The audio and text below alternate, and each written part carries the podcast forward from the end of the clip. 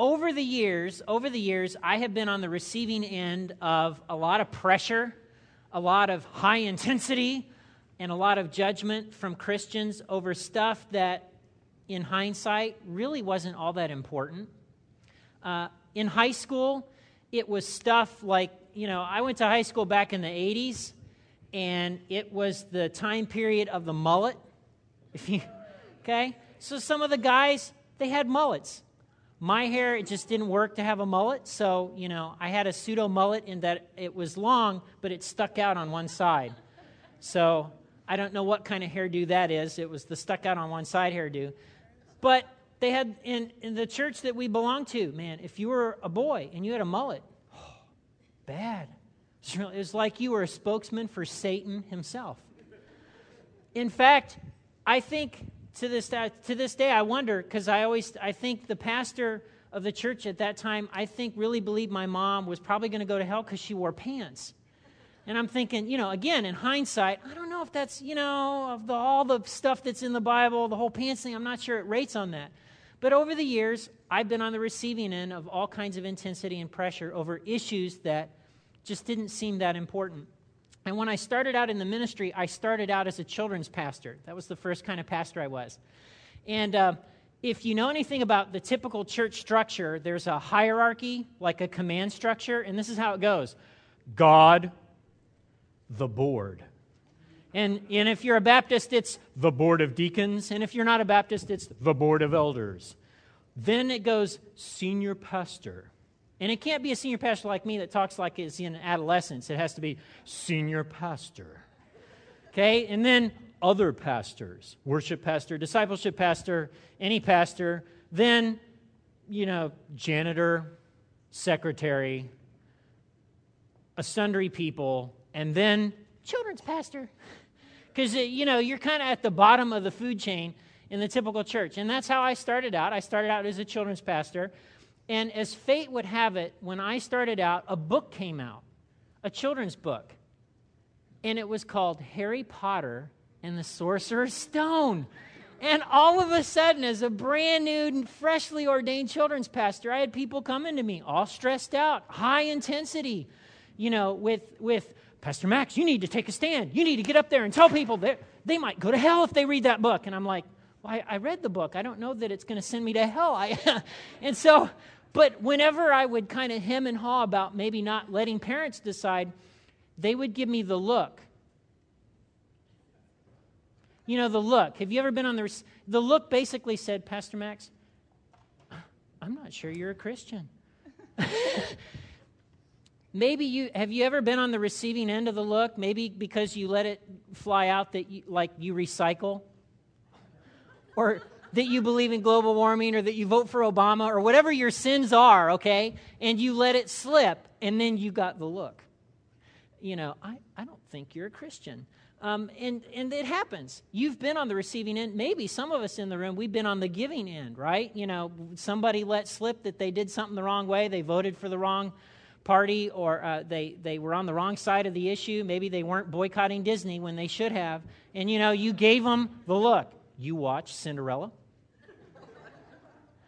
you know, you could go to hell. Um, some let, let, uh, let me be honest. Some of the issues that are out there really are important in their life and death but a lot of them a lot of them they're just little tiny issues. I mean and, and they've happened. In, in just recent history you've got the whole boycott of disney. I still to this day i'm not like what was that about? Why were we boycotting disney? I don't understand um, and then prayer in schools are you for it or against it? And you know, if you're a student, you know prayer happens all the time in schools. Lord, help me. Lord, help me.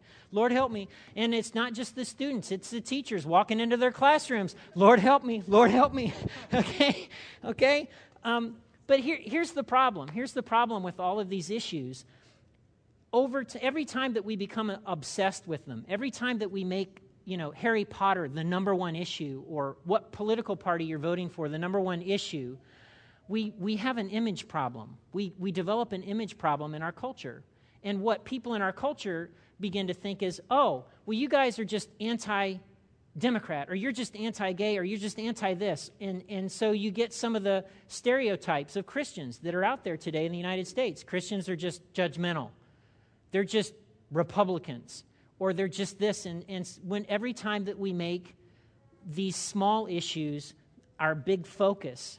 Um, and Reggie Joiner has, has an interesting way of looking at it. And this is what he has to say. He says this We have an image problem in the church because we have an identity problem in the church. If I were to ask you a question, what is the role of the church? What would your answer be? I mean, if you could limit it, I know that this, this book has a lot of metaphors about what God's people are. You know, there's a lot of things that God's people are called in this book, a lot of imagery, a lot of symbols.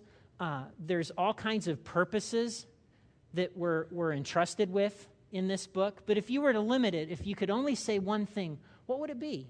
Well, if you could only use one word, what would that word be? And I, th- I think for me, it's really simple. For me, it would be light. The role of the church is to flip on a light switch and to show the world who Jesus Christ is. The role of the church is to flip on a light switch and show the world who God is and what God's like. You don't get any clearer than the book of Matthew, and we covered this text last fall. Um, and it, you, if you want, you can put it up on the screen. Matthew chapter 5, verses 13, uh, verses 14, 15, and 16. Jesus says this You are the light of the world, like a city on a hilltop that cannot be hidden. Don't hide your light under a basket. Instead, put it on a stand and let it shine for all. In the same way, let your good deeds shine out for all to see, so that everyone will praise your heavenly Father. In other words, Jesus doesn't just command us to be the light, he says, You are the light. When you have returned to your Father's embrace, when you've come home, so to speak, when you've opened your life up to God through what He's done through His Son, Jesus Christ, you become light. That's what you are. You can't help it. Okay? Um, but again, Reggie Joiner, I think, has a, has a good qualification. And this man that I'm quoting, Reggie Joiner, is the guy, by the way, who came up with the idea of KidStuf. And this is what he has to say when it comes to light. He says this Being light isn't enough. The church's potential to influence is linked to how it is positioned and what it illuminates. Let me say that again. The church's potential to influence is directly linked to how it is positioned and what it illuminates. And let me wade into that for a minute. Light, uh, light is, is used a lot in this book. And way back in the old parts of the book, in the book of Exodus, chapter 25, God commands his people to build this thing called the tabernacle. And I'm going to give you some visuals up here. So if you'll put those up, that would be great, my tabernacle slides. The tabernacle, to oversimplify it, and give you a very crude explanation, okay? So, for those of you that are theologians, this will not satisfy you. The tabernacle is really a symbol of what God requires to enter his presence. What's it take to be in the presence of God, to be close to God, to be with God? And so, God commands them to build this structure. And of course, when you enter the outer tent area, there's a wash basin. God wants you to be clean. And then when you go in, next slide, you go inside this tent. Uh, there's parts, and the first part of it is called the holy place. And the holy place has three items it has a lampstand, a table with some bread on it, and uh, an altar for incense. And uh, I want you to take a look at the next slide. There you go. Uh, it's really important in Exodus chapter 25 where these things are positioned. In other words, the lampstand can't just be anywhere. The lampstand has to be directly across from this table that has the bread of presence. God wants his light to be shining directly on the table of the bread of presence. And let me show you the next couple of slides here. That, that's the golden lampstand. That's what, what it would have looked like. And the next one, that's the table of the bread of presence. And that really symbolizes God's provision and God's presence. The lampstand can't just go anywhere, it has to be illuminating the bread of presence. See, our tendency in the church is to drift away from our main purpose, to shine a light, okay? So we take our light and we wander. We go over here and we say, you got to be a Republican, or we've got to get prayer back in schools. And some of those things might be important, but we end up moving our lampstand. And God wants us to have our lampstand in a particular place, shining on something very specific, shining on Him and who He is and what He's like and what He's done. And any time that we uh, make these smaller issues the big thing, the focus thing, what ends up happening is we end up moving our lampstand. It's so important that at the end of the book, at the end of this book, God brings up this imagery again. Um, and it's found in the book of Revelation. Revelation, as I've said before, is one of the strangest books in the Bible. Um, it's the only book that John Calvin didn't write a commentary on. Apparently, Mr. Calvin thought it was just too hard to understand, okay? And he thought he understood everything. he didn't write a commentary on it. And in Revelation, this is, this is what Jesus says to John in this very strange vision. He says this I am alive forever and ever, and I hold the keys of death and the grave. Write down what you've seen, both the things that are happening and the things that will happen later. This is the meaning of the seven stars you saw in my right hand and the seven golden lampstands. The seven stars are the angels of the seven churches, and the seven lampstands are the seven churches. You don't even need to have to guess what he means. He tells you right out. And, and he talks about seven different churches over the next couple of chapters. And he basically says, okay, churches are what? Light. Your job, your role, oh church, is to flip on a light switch and show the world who Jesus Christ is, show the world who God is.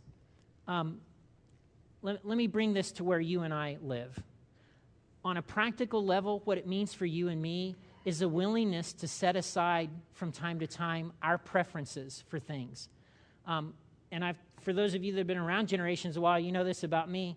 My preferences when it comes to church flavors, if I could choose and spin the dial, I'd have like a big kick butt choir, pews, an organ, and at least every year we'd have like a big glorified schmaltzy hymn sing with a good old fashioned ice cream social afterward. And I would think I had died and gone to heaven. Woo! The problem is the people that I want to see reached, they go, huh? and so I've set that aside because it's just flavor preferences in my book, and it's not as important as the main thing, as people seeing what God is like, seeing who God is. Um, and so uh, in your life, you're going to have to maybe set aside some things. And maybe at work, it means setting aside some of the issues that we can get so vehement about in, in the church so that you don't end up moving your lampstand. And for those of you that are younger, I want you to know that I sat where you sit. And I remember when middle aged people would stand up and say things like this, and I would think, You're a compromiser. That's right, that's what you are. You're a compromiser. Well, let me, let me make a clarification. At age 41, I am more convinced than I ever have been in my whole life that Jesus is who he claimed to be. I, am convinced of it. I don't even doubt anymore. I mean, I, am I'm, I'm completely sold. I have no doubts. I mean, he, he was the Son of God. I mean, he died for me. I, I get it. I'm convinced of it. There are a lot of things, though, that when I was 20, today, hmm, I'm not so sure about. but I'm sure about Jesus. Um, there's too much at stake for you and me to move our lampstand. I mean, think about it. Because there are people in your life who are lost. There are people in your life, maybe even in your home, who are wandering about in darkness. And they need you. They're counting on you to be positioned just so they can see clearly who God is and what God's like. Let me bring this a little bit more specific. Um, if you're here today and you've been away from church for a while, um, and maybe some of the reasons that you've been away from church or you've steered clear of God is because of past experiences, and past experiences, I mean this. Uh, your church experiences for you were uh, a bunch of people that were maybe a little hypocritical and they nitpicked at each other and it was a bunch of rules, or there was a lot of bickering or a lot of po- politicizing and it just turned you off. And at some point, you decided, you know what, I don't want to have anything to do with that. I want you to know this morning, those are good reasons. I understand it, I get it. But what if God is better than some of your past church experiences. I want to plant a seed today and I want to say to you, don't give up. I think God's better than you're giving him credit for. Give him a chance to show you what he's really like. If you're here today and you're a Jesus follower, I want to ask you a question. And I always read my questions because I'm afraid I'm going to mess them up, okay? So if you're if you signed on with Jesus, maybe you did it as a kid, maybe you did it as a grown-up, let me ask you a question, and here's the question. Are you making it easier for people in your life to see who God is? Not just are you shining, but are you making it easier for people in your life to see who God is? I think maybe Reggie Joiner's right. I think maybe it's not just enough to shine, that, that we can't afford to move our lampstands. We've got to stay put right where God wants us to be so that we can illuminate who God is and we can show the world what God's like.